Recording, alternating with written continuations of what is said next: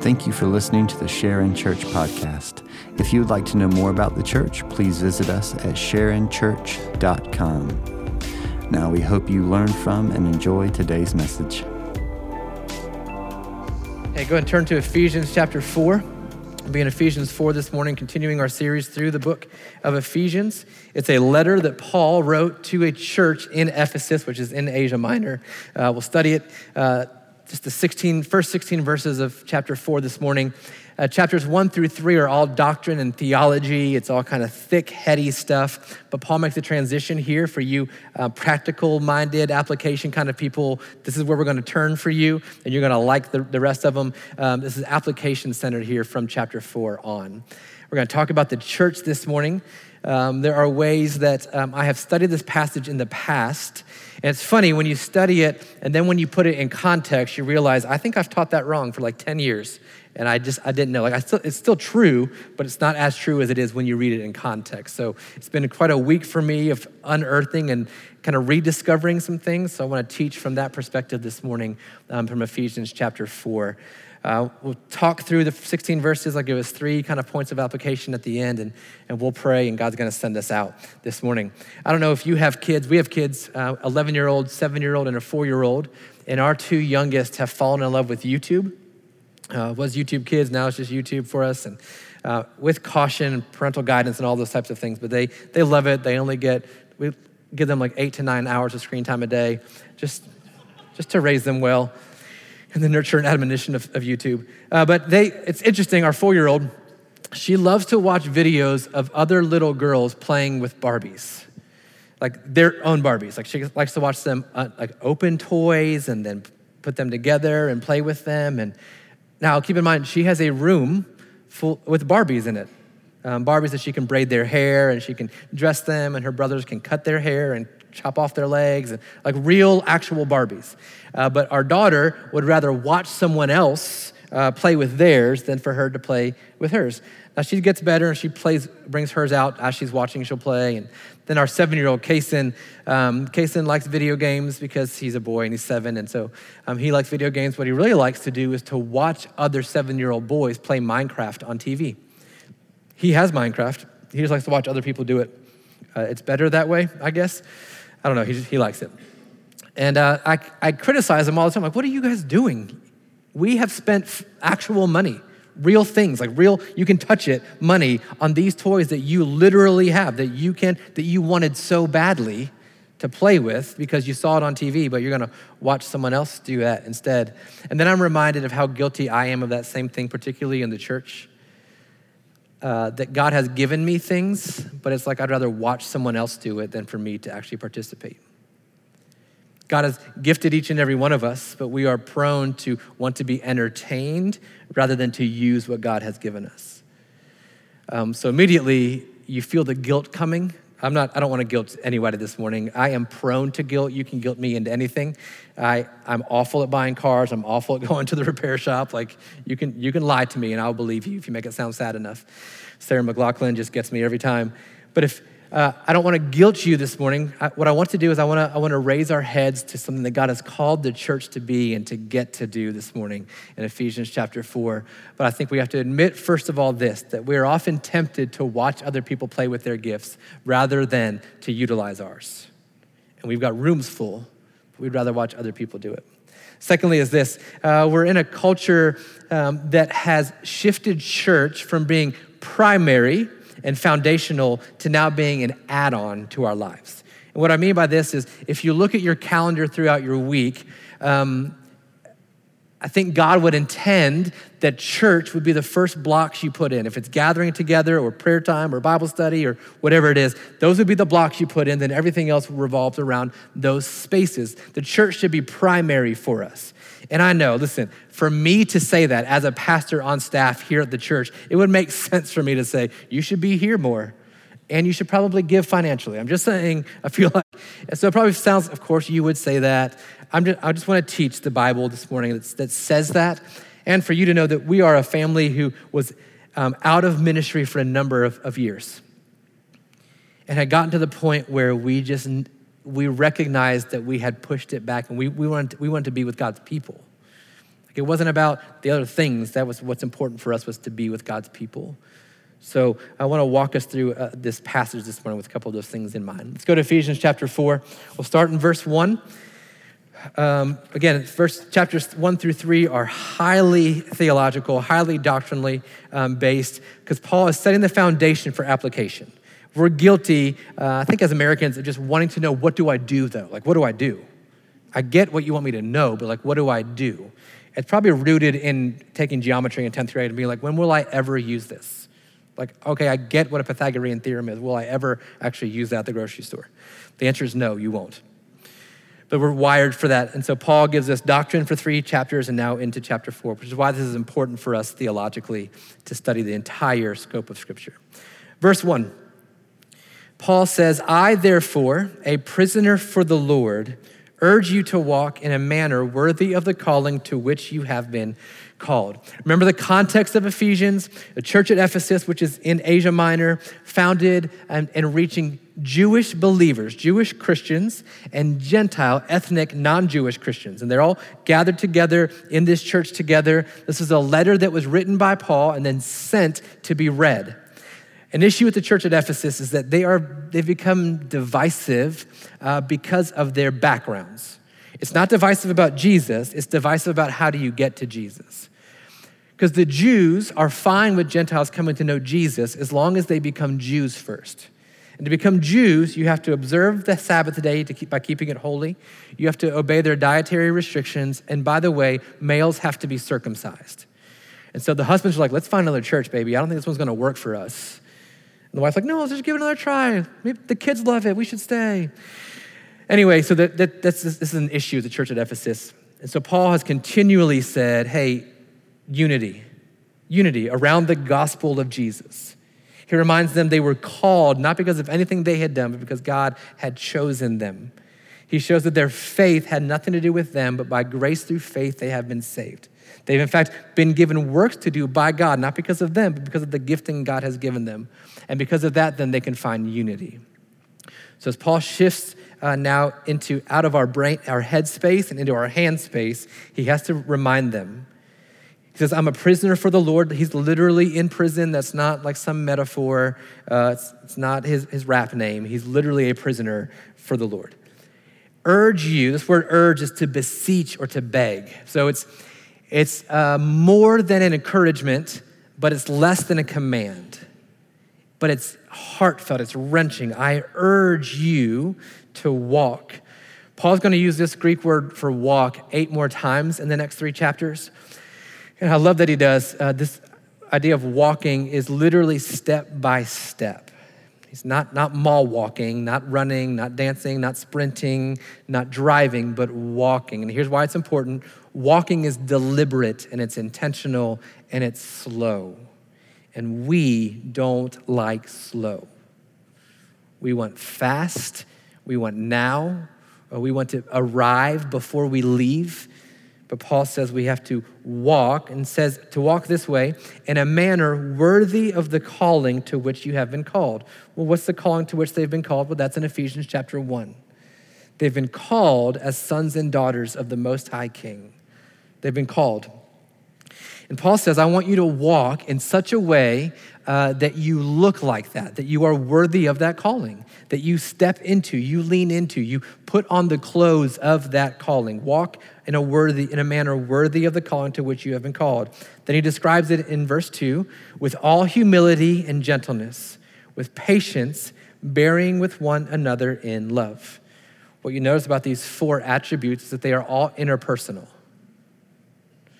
You can know someone's theology better by how they treat you on Monday than how they greeted you at church on Sunday.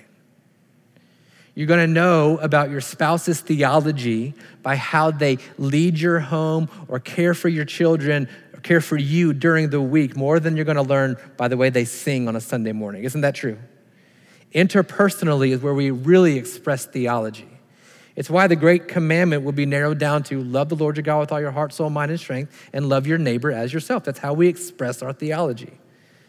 So here's how we walk worthy of the calling: humility, gentleness, patience, and bearing with one another in love. 4 check marks.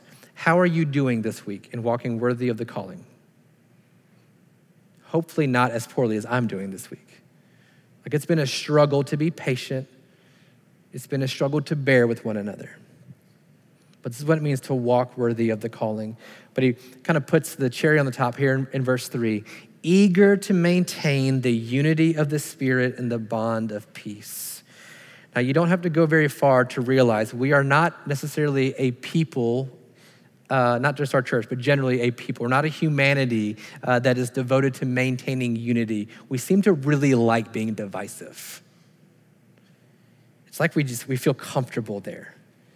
We feel more comfortable if we're saying passive-aggressive things, or if we're making statements on Facebook, or calling out certain people for how they vote. He says, no, to walk worthy of the calling is to be eager, to lean in, to want to, desire to maintain. This word maintain, notice that's interesting. He's not saying to build unity. He's not saying to fight for unity. He's not saying to create unity. He's not saying, hey, do some programs and wear some t-shirts that you can have unity in your church. He's just saying maintain it, keep it, protect it, guard it. We've been given unity, Paul tells us, through the cross of Jesus. That's all we need. That is literally all we need to have unity. It's enough, it satisfies. The church should be the most diverse place on the planet. And I don't even just mean that by skin color. I mean, you should have Ford people and Chevy people in the same church together. We should have Georgia fans and Georgia Tech people in the church as well. Like, we can all coexist together. We can love one another because what we have is settled at the cross. And according to Ephesians chapter 3, that's what gives us the fullness of God, and we're satisfied in him. So we maintain the unity of the Spirit in the bond of peace. Just a real quick statement, kind of on topic. The greatest threat to our calling as a people and as a church is pride. It's pride. Pride and unity cannot coexist. Where there is pride, you will have disunity. And pride just gives birth to more pride. I don't think I've ever seen a proud person literally actually humble someone. It just creates more pride. It's the greatest threat to us. This is why he says humility and gentleness, patience, and bearing with one another in love, eager to maintain unity. All right, verses 4-6, Paul's gonna remind them of their unity. There is one body and one Spirit, just as you were called to the one hope that belongs to your call. That your is plural. So in the South, we would say y'all's. One body, one Spirit, you're called to one hope that belongs to y'all's call, unity. One Lord, one faith, one baptism, one God and Father of all, who is over all and through all and in all. Paul is just driving the point home. You are one. Your unity is found in this one thing, one body, one Spirit. You have oneness together. You don't have to find it. It's already there. He gave it to you. But Paul's not an idiot. Like, Paul isn't just gonna be a cheerleader. Paul's gonna be a realist here. And Paul's gonna say, but here's what I do understand where division comes from. I understand that you can't just say, oh, we love each other. There's gonna be things that rise up, and he's gonna address the primary one here off the top in verse 7. Verse 7, but grace was given. It's that word but that's so essential for us. It's one train of thought. But he says, I understand, but there's an issue, but there's a problem coming, but there's a storm brewing. But now he's gonna identify, here's where the greatest cause of disunity happens in the church. But grace was given to each one of us according to the measure of Christ's gift. Circle that word each in your Bible. That word each is not a unifying word, that's a dividing word, right? Each is peculiar, it is particular. Each one of us, each of you. Grace was given to each individual person. But then he says, according to the measure of Christ's gift, or according to the amount that Christ gave to each person. Well, that's a problem. Because right when I tell you that Christ decided what gift of grace to give each and every one of us, the first thought you have, if you're wired like me, is, well, is mine better? Do I have more? Why does someone have more gift than I do? which is the beginning of disunity. It creates a pride. I'm after myself. I'm looking out for me. So Paul says, here's what I understand. Biblically speaking, Christ has given each of us a varied measure of gifted, of grace. He's given varied degrees of it. Salvation was enough for all of us, and now he's given us a peculiar amount of giftedness as a body. So then Paul is going to say, this is a reference to an Old Testament passage, Psalm 68. Therefore, here's where he gets this from. It says that when he ascended on high, he led a host of captives and gave gifts to men. Verse 9, in saying he ascended, what does it mean? But that he had also descended into the lower regions, the earth. Well, he who descended is the one who also ascended far above all the heavens that he might fill all things. Got it? We can move forward then? Great. So Paul's referencing Psalm 68, verse 18. He's kind of paraphrasing. He's adapting it a bit. And the psalmist in Psalm 18 is referencing something back in those days, more of a military kind of thing. What he's referencing is this, that a king or a general would lead his military into battle, and cities were up on tops of mountains, cities on a hill.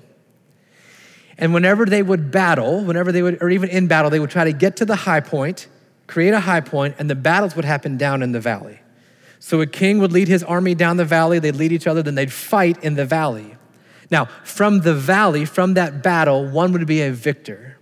And the victor would get what's called the spoils of war. He would get what he took from the other opposing army or country. And then, so he has descended to the valley for the battle, and then he ascends. He goes up the hill, back up to his city, to his country, to his kingdom with the spoils of war. Psalm 68, the psalmist tells us that Jesus is like that. Jesus has descended from heaven, Philippians chapter 2. He's fought the battle in the valley of war. He has won the battle. He's defeated the enemy, defeated sin and death. And in defeating them, he then conquers the spoils of war. He takes back from the enemy what the enemy had, and now they belong to Jesus. And then Jesus ascended in Acts chapter 1 to his city on a hill where he sits at the right hand of the Father. And from these gifts in Ephesians 4:10, he will fill the church. Does that make sense? The things that we're going to read about here they're not re-gifted by God. He fought for them. He won them. In defeating sin and death, he won these gifts. I think sometimes we get gifts that we'd like to re-gift. We know people that give us good gifts and then those that don't give quite so good of gifts. And you know which ones you're going to open first at Christmas and all of those things. Sometimes we take the gifts of God and we treat them like a gift from your aunt who has no idea what you like anymore because you're not 7 anymore. You're 40. And you don't want a Garfield mug. You want something different. So these gifts that Paul's going to talk about, Jesus fought for. They were in the hands of the enemy, and he rescued them back, and he ascended into heaven, and then he fills the church with these gifts. We have to understand how significant this is. Like this isn't underwear and socks. This is something he gave his life for. Notice what he tells us the gifts are, verse 11. And the gifts he gave were the apostles, the prophets, the evangelists, the shepherds, and teachers. Which feels disappointing because if Jesus was gonna go win some stuff, I don't want people, I want some stuff. But what he brought back from war was these offices of the church, roles of the church. Now, this is where I went wrong a number of years ago studying this. So in context, these apostles and prophets, Paul always links them together. In all of his letters, he links the apostles and prophets together, and he calls them the foundation. He says the foundation of the apostles and prophets. So again, these are offices of the church. This is a gift from God to the church. They are offices. They are roles in the church. Big church, like capital C, Acts 2 church from the beginning of time. And what God gave the church was he gave them first apostles. Now, In 1 Corinthians and other letters from Paul, he talks about spiritual gifts, and there is a gift of apostleship. There's an apostolic gift. This is not speaking of the gift. I think the church still has an apostolic gift. People have that gifting. This is an office. So at the foundation of the church, God gave apostles. And here's why I lean that direction. Here's why I think this is what he is saying. He always links it with prophets. And there are qualifications to be an apostle, biblically speaking. You had to have physically seen the resurrected Jesus and been verbally called by him to ministry. A sent one is the word. To be sent by Jesus is what an apostle would be. You got 12 of them. He called from fishing and tax collecting and those things. And then you've got Paul in the New Testament, who has seen Jesus in Acts chapter 8, became Paul, and then was sent as a missionary into the world. So you got, these are the apostles. And Paul is saying they are a gift. They are the establishment of the church. Then you've also got New Testament prophets. We know Old Testament prophets. You got New Testament prophets. Think John the Baptist. Think of people like that. They are truth tellers. Sometimes they speak of what God will do in the future, and sometimes they just speak over people or over situations, but they're the ones who proclaim the word of God. Apostles are itinerant, meaning that they travel around.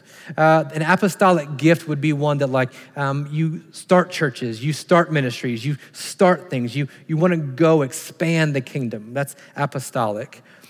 Prophets, though, were localized. Prophets had a hometown, a home base, a people they ministered to and spoke truth to and truth over. But these are authoritative roles, apostle and prophet here they're speaking of. There is a gift of prophecy. That is a gift that did not die. It's a gift in other letters from Paul. This is speaking of the office of a New Testament prophet. There aren't any more of those, okay? So then he moves into evangelists and then shepherds and teachers. I want to separate shepherds and teachers into two separate roles, but I don't think the Bible allows me to do that. It's hyphenated in Greek. It's why there's not a comma after shepherds before and for us. Think of shepherd teacher.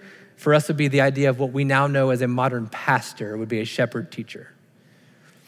But evangelist, we know what an evangelist is. We know Billy Graham. An evangelist is one who travels itinerantly, proclaiming the gospel, bringing new life to people who are dead, new life and salvation. So an evangelist is an office that still exists in the Big C church today. It's still a role. But the evangelist then would be kind of the modern day adaptation of an apostle. Foundation of apostles and prophets. Evangelists come off of the apostles.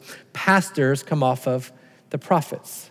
So a pastor plays a prophetic role in the church. And if that scares you, just read your Bible. It's okay. What that means is it's the pastor's role to speak the words of God to a particular people at a particular time. So the evangelist would be like a missionary. Shepherd teacher would be like a pastor. Are we good? Everybody with me? Are we okay? So it's building off of these foundations. So what it comes down to is this. Whether you like it or not, the pastors of this church are a gift to the church. Now, you might want to keep the receipt on some of them. That's fine. That's totally fine. You can return them, exchange them, upgrade them, whatever you want to do. But the office of pastor, the office of missionary is a gift that Jesus won back from Satan himself. The enemy had co-opted that kind of person, that type of office, and God rescued, he redeemed, he bought that back through battle, and now he gives it as a gift to the church. And many of us have had poor pastoral experiences, and we would say, that's not a gift I want again. I don't want a pastor. I don't want a missionary. We'll get to that here in a second. But there's a reason. The reason for the gifting is this, verse 12. To equip the saints for the work of ministry, for the building up the body of Christ. The reason God gave apostles, prophets, evangelists, and pastors is that the church would be equipped. Now, this word equipped is a medical term in the Greek, which means to set a broken bone or to reset the body in place. So Paul calls the church the body of Christ. And what he's saying is it's the role of the foundation of the apostles and prophets, now evangelists and pastors, to set the broken bones of the body of Christ. That's what it means to be equipped, is that you've been set in the right place. You've been you've been fixed to where you would be fastened together, where ligaments and sinews can now come and build the body of Christ. The role of a pastor, the role of a missionary is to set the broken bones of the body. That's our job. Well, to do so for the work of the ministry. Now, we can read that a lot and think about, well, then that must mean Sunday morning ministry. No. For the works of service. This literally means to be the church, to meet each other's needs, to minister to one another. And then this next phrase, for building up the body of Christ. I used to think that was a separate phrase, that as a pastor, I was called to equip the saints and to build up the body. It's not. This is a continuation. This is how Paul is describing the work of ministry. The work of ministry is building up the body of Christ. It's for building up the body of Christ, which means this, that the primary work of the ministry is the building up of the church. And again, of course, the pastor would say that. Of course, he'd be focused on his thing and want that to be primary. I just think it's biblical. The primary work of the ministry is the building up of the church, the universal church manifested in the local church. The primary work of ministry. What pastors are called to do is to equip the saints, equip you and me, equip us, equip the believers for the building up of the church, that in your giftedness, you would build up the church. So it means this, we've all been given various degrees of God's grace, 1 Peter 4:10. We've all been given different manifestations of his gift, of his grace through gifts. We all have different spiritual gifts. But here's the thing, your gift is primarily for the edification of the church. Now, can you find a career in that? Sure. Can you find a hobby in that? Yes. But primarily, your giftedness and calling should be expressed in the body first. So whatever you have been gifted and called to do, if you're exploring that in a career and not in the church, you are not exercising the spiritual gift God's given you. You're just trying to make money. And there are plenty of pastors who are utilizing the office to make money and not to make disciples. But the primary work of the ministry is the building up of the church. Your gifts are meant for the building up of the church first. And then Paul is going to tell us when we can stop doing this in verse 13. Until we all attain to the unity of the faith and of the knowledge of the Son of God, to mature manhood, to the measure of the stature of the fullness of Christ. Okay, let's just look at it again. Until. So we can stop doing the work of the ministry at this point. Back at the beginning of verse 13, Ray, he says, until we all attain unity of the faith, all of us, until all of us have attained the unity of the faith and the knowledge, the epigenosis, the transformational knowledge of the Son of God. Hey, until once we're all mature men and women, once we all reach mature manhood, and we're so mature that we're at the measure of the stature of the fullness of Christ, then we can stop doing ministry. So, not too far from now, we can stop. There's no end to the work of ministry. Never. There's no end to it, which for some of us freaks us out because we are checklist people. Well, you're saying that I can't check that off? Nope. It's continual. We never reach a point where we're done fulfilling the work of the ministry. We are never at that point. We never reach that point. And here's why. Because we're a family, and families just keep being families. And families keep growing with babies. Sometimes they give birth to babies, sometimes we adopt babies, but families that are healthy, families that are thriving, families that grow, do so through new babies, which means there's always going to be babies who have to mature into manhood. Hopefully. I don't know how you raise your kids, but hopefully they mature into manhood. We are a family, which means this, that there will always be spiritual infants in our church.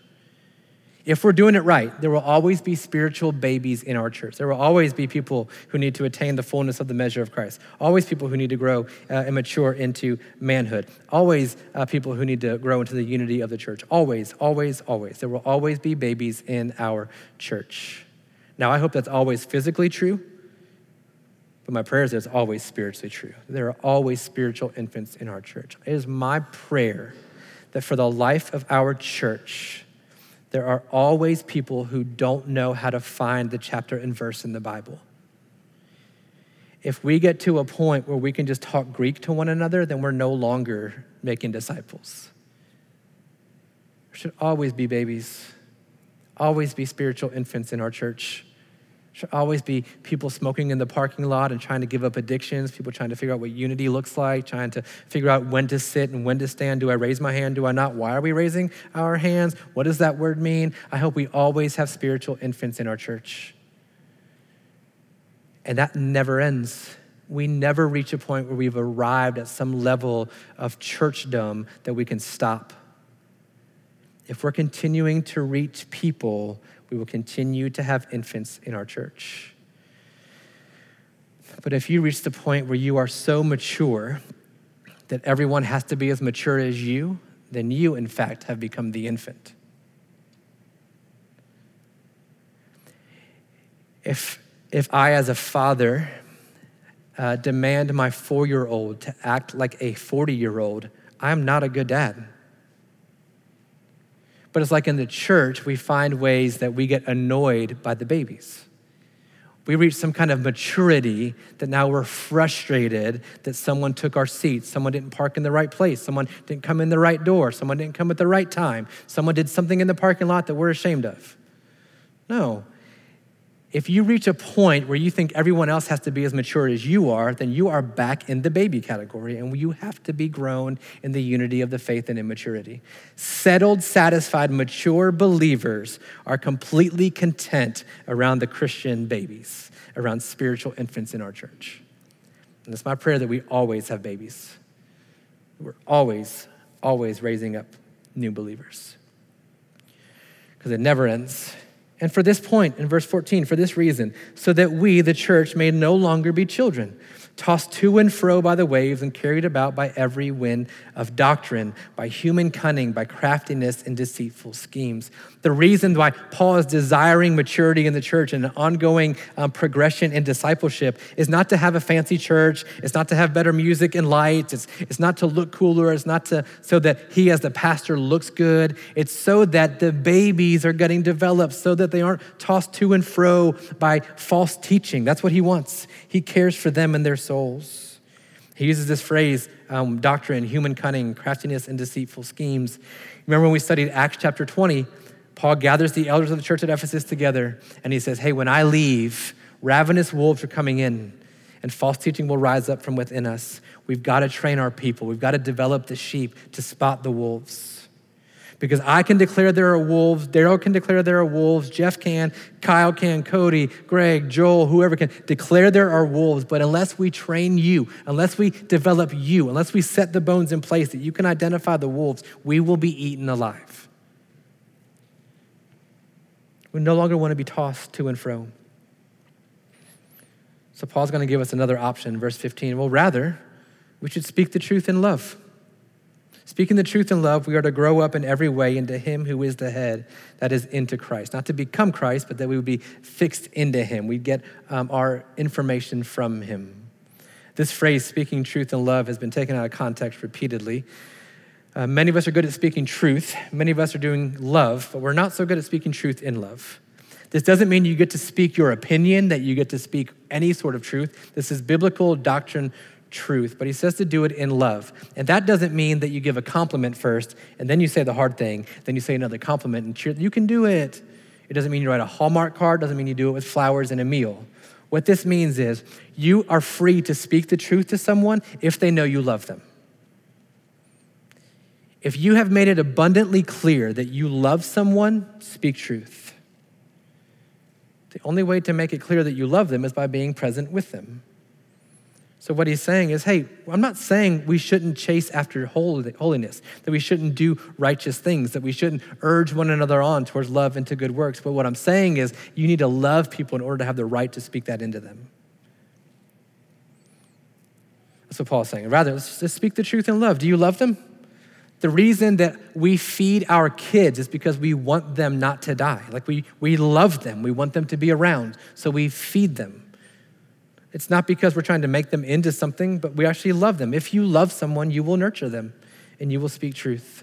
Verse 16, this is Christ, from whom the whole body, when joined and held together by every joint with which it is equipped, with which it has been laid next to each other, when each part is working properly, it makes the body grow so that it builds itself up in love. I love that.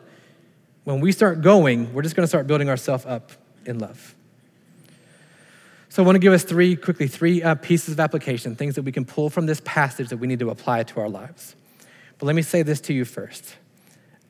If you're here this morning and you're new to our church and you've just been a little while and you're just visiting, I'm going to say some things to our church body that may not apply to you right now. But at some point, you need to move out of your parents' basement and start to be an adult. So come here and heal. But rehab isn't going to take 5 years. Come here, you're welcome here. Sit and heal. But at some point, the calling would be then to step into something God has called us to be.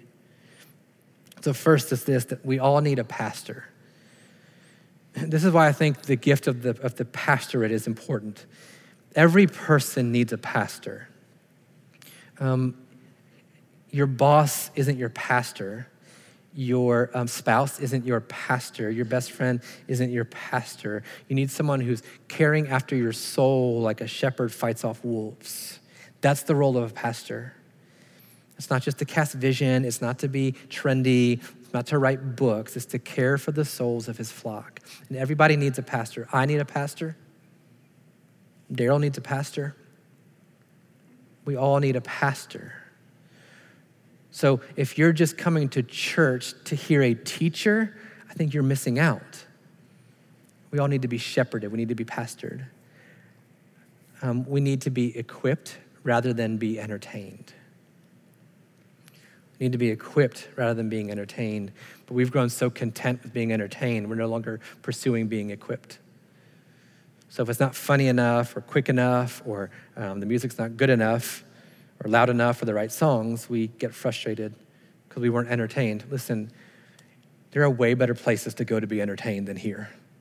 There are way more entertaining people to hear than me. We're here to be equipped rather than to be entertained, because the shepherd is a protector and a provider. He's not a pop star. Because there are fierce wolves and twisted teaching that we need a shepherd. Secondly, we all need a purpose. We need a pastor and we need a purpose. You need a calling. You need to understand our giftedness. We need something to give our lives to. We need to contribute rather than to consume and complain. If that feels like I'm stepping on your toes, I'm sorry. But we need to contribute rather than consume and complain. When I complain the most is when I'm not contributing, which is why I complain about roads not being finished 10 years after they started working on them. I'm not out there contributing. They should fix it. What's the problem? It's the same reason why your kids complain about the dinner you made for them. They didn't make it. They're just going to complain. Here's the issue that we have to all admit honestly and vulnerably. We are all consumers and complainers. We're just wired that way. Like, we come out of the womb that way, literally. But when we begin to contribute, we start to understand the things that we have complained about isn't because that person isn't trying hard or doesn't want the best or doesn't love Jesus. It's because they just don't have the time or the capability, or they're literally doing the best that they can. When you contribute and you work side by side with somebody in a ministry or in the world, you begin to understand, oh, okay. Oh, now I get it. But we need a purpose. Some of us, it's because we don't know our gifting. So I just want to give us a diagram to help us kind of tread into that. Sharon 101 class will help us understand some gifting, but our gifting is found here on this beautiful Venn diagram. You've got ability. These are things that you're good at, right? You're just good at them. It could be music, it could be math, it could be cooking. You've got ability. On the other side, you've got affinity, and that's just passion, things that you like to do. What are you drawn to that you like to do? There are plenty of things for some of us that we're good at that we hate doing. It's probably your job. You're good at it, but man, you hate going. That's what that is. You have an ability, but not an affinity, not a passion for it. And then at the bottom is affirmation of it. We've all watched American Idol. The guy that his mama says is a really good singer. And then he sings out loud and you realize your mama's a liar. She's lied to you for 15 years. That's what happens sometimes. So we need affirmation. How do you get affirmation? Well, you got to be in community. You got to have people pointing it out in you. You got to have people saying, hey, I see this in you. Hey, I saw this. I saw you do this. Have you thought about doing that, like in the church? This is where we find giftedness. We have abilities. Okay. What of those abilities are you passionate about? And then which of those have other people pointed out in you? You might have found your spiritual gift. You might have found a gift. There's a list of them in 1 Corinthians you can look through too. That's where we find our giftedness. And the church is the place to exercise and practice your gifts. You can try them here. I think I might. Okay, where do you want to try that? You try it here? Let's try. We can do that. All right? So we need a pastor, we need a purpose, and finally, we all need a people. Grey's Anatomy would say, we just need a person. Need your person. We all need a people. We don't do this life alone. And sure, you might have your coworkers and you might have your buddies from your frat when you were in college and the guys you go golfing with, but like, do you have a people, a church people? People who are pointing you to Jesus. People who care about your soul, not about your bank account. People who care about your marriage. People you can call at 2 a.m. and say, can I come over? I gotta talk. People that will bring you meals when you have babies or have surgery. Like, do you have people? We need a people. We need to care for and be cared for rather than being catered to. Oh, we become a people who just want to be catered to. Like we've lost the ability to care for and be cared for because we just want it to be right. Well, listen, to have a people means that sometimes it's not going to be right. But man, we love you. And you love them. So let me practically give you a few ways for us. Like just, I have to give you steps maybe that you could engage, that you could find out what it's like to be part of a body. So a few things for you. It's gonna come on the screen, a number you can text. And you can text some of these words. Let me walk through what the words mean before you text all of them so you know what you're getting yourself into. For many of us, it's time for you to, it's time. Like it's time to use your gifts in the church. It's just time. I don't want to guilt you into it. If you feel like I am, then you can pray about it. But if you feel like the Spirit is compelling you, like, I knew it, and then he said something, now I have to. Maybe that's what God is doing. So first, you can text Christmas to this number. December 4th and 5th, we're doing a drive-through nativity, a drive-through Christmas on our campus. So we need people to dress up like donkeys if you can. I'm just kidding. We'll have live ones. Live animals. We're going to share the story of Christmas, but all the way through the resurrection. We're going to share the gospel with people. And we need help. We need people who can build, people who can sew, people who can just stand there and talk while people drive by, pretend like you're in Jerusalem, you're in Bethlehem. We need those types of people. If you want to be a part of that, it's a good way for you to get to know people and a good way to serve our church. Secondly, Sharon Church Kids, SC Kids. I'm just going to use that for our preschool and elementary ministry. Listen, we always need people to help serve our kids. In complete honesty, we have struggled trying to figure out how do we do that. And so right now we're just trying to get volunteers. But man, it would be my vision. I would love to have a team of people who are passionate about Jesus, passionate about kids, and passionate about our church who want to serve. That you just love doing it. You love getting to share the gospel with kids and see the light bulb come on when they get something. You like to watch 4-year-olds dance and sing worship songs. Like if I would love if that was you. And you just text SC Kids that number. Maybe small groups. So let me just, we've had 52 different family units come to our church in the past 2 months. Brand new family units, brand new families. You know, we have 5 small groups for that age, 5. You know, we don't have a small group for people in their 20s. For people just married with no kids, we don't have a small group offering for them. So man, maybe it's time for you to stop consuming in your group. Maybe you could help us lead one. If you want to text groups to that number, and then you can lead a group next week. It'd be great. I'm just kidding. We'll train you. Or if you want to be a part of a group, you're saying, I need a people. I don't have a people. I've been attending for a long time, but I don't know anybody. Text groups to that number. You can text prayer to the number. We just want to build a team of people who are passionate about prayer, who believe that God works through prayer, who it's a gift of yours. Your first instinct is to go to prayer. I want to build a team of people who are praying. You're praying during our services. You are setting up events for prayer, particularly for prayer. You're writing ways for people to pray. We want to build a team of those types of people. If we have requests come in, we can send it to you and say, hey, would you pray for this person this week? Text prayer to that number. If nothing has been covered that you feel like you are good at and you like to do and have been told that you're good at, just text the word serve to that number and we'll try to figure out a place to get you involved.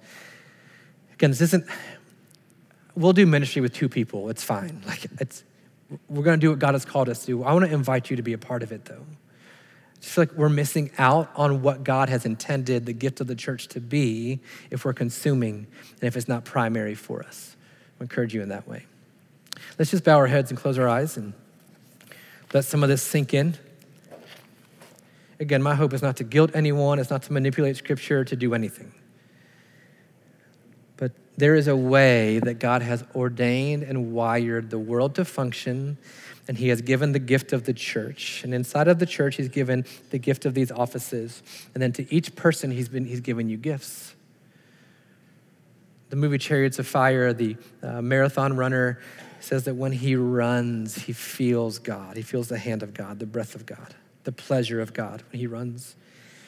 For many of us, we haven't experienced the pleasure of God because we're not running. We're just sitting. So I want to encourage you, if you feel that, God has a plan for your life. He has good works that he's prepared beforehand for you. He's given you gifts to accomplish those works, and he's primarily said, hey, do it here. For some of us this morning, though, the reason we have a discontent and dissatisfaction is we don't have Jesus in us. We don't have his wholeness. And so we're chasing other things, and we're tired and exhausted and frustrated. Well, to feel the fullness of God, to be filled with his Spirit, to be filled with all the fullness of God, we just have to admit that we're broken, that we're sinners, and that we need a Savior, that we believe that Jesus is that Savior, that through his literal death and literal coming to life, his resurrection, we can find hope and relationship with God. Just believe it and confess it, then, that we know Jesus. I'd imagine for many of us this morning, the issue really has more to do with the other issues. We need a pastor. You don't need a teacher. You don't need a lecturer. You don't need a professor. You don't need a boss. You don't need a podcast. You don't need a guru. You don't need an Enneagram coach. You need a pastor. Secondly, you need a passion, a purpose, and finally, you need a people. Maybe today God is calling you to some of those things. God, we thank you for this morning. Thank you for what you've done in our lives. Thank you for your goodness and your mercy. Thank you for walking through the fire, leading us through it. Thank you for being bright in the darkness. Thank you for being good when it seems like there's nothing else. And God, this morning, I pray if there's anyone this morning who needs to come to a saving knowledge of you, someone who you have placed here at this time, at this moment, to hear these words about you, that you would give them the courage to respond to that effectual calling. And then for those of us this morning who you've convicted us in certain ways, God. You've convicted us about our view of the church and its primacy in our lives. Maybe you've convicted us about our need to put ourselves under someone who would care for our souls. Maybe you've convicted us about, maybe we complain and we criticize too much. We need to contribute. Help us to find our purpose. Help us to find our people. If it's not here, God, help us to help people find their people somewhere. A community of faith that would grow them in the nurture of the Lord. It's in Jesus' name I pray, amen. Again, the calling this morning, the challenge is not to go out and do better. It's not to be better and try something better and work harder. It's to rest in the grace that God has given you and explore the grace he's given you in your gifting. Go in grace, church. You are dismissed. I love you.